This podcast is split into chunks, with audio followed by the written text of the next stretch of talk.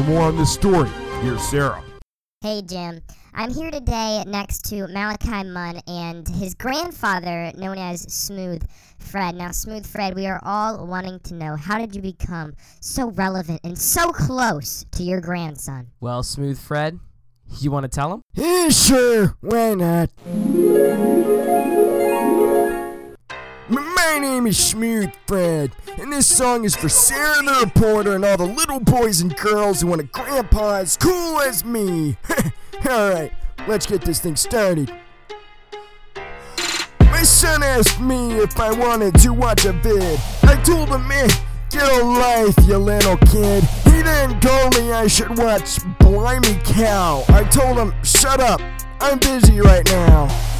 Next week, he called me up to tell me about Kevin. I told him, listen, kid, maybe when you turn 11, that Malachi, he knew just what to do. He told me the Taylors aren't getting any younger, and neither are you. That comment stung me in the heart. It slapped me in the face. So I hung up the phone. I needed a little personal space. I then realized he was right, and I was wrong. So that month I called him up. The call wasn't that long. I said, For your birthday, I'll do what you requested. I'll watch the vids. He said, You won't regret it. I saw Blimey Cow and thought their demographic is young. Then again, that's probably why they appeal to my grandson.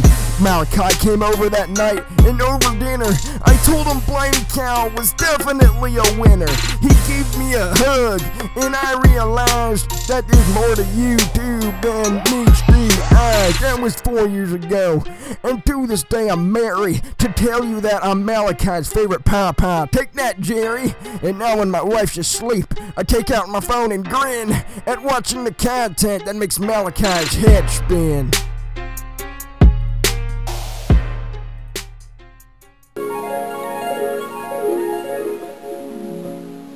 That really is how it happened, isn't it, Grandpa?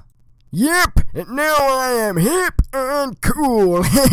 I love you, Malachi. Oh, I love you too, Grandpa. Thanks for teaching me about Blimey Cow. No problem. Well, Sarah, th- there you have it. That's right, and there you have it, Jim. Thank you, Sarah, for reporting live and on the scene.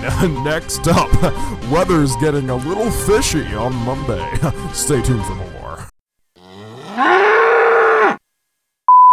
It's insane that bike locks are legal, that they're just available to the public. You have any idea the amount of power that you wield with your imagination in a bike lock?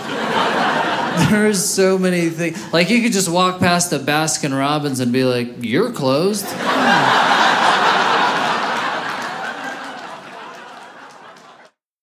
The end.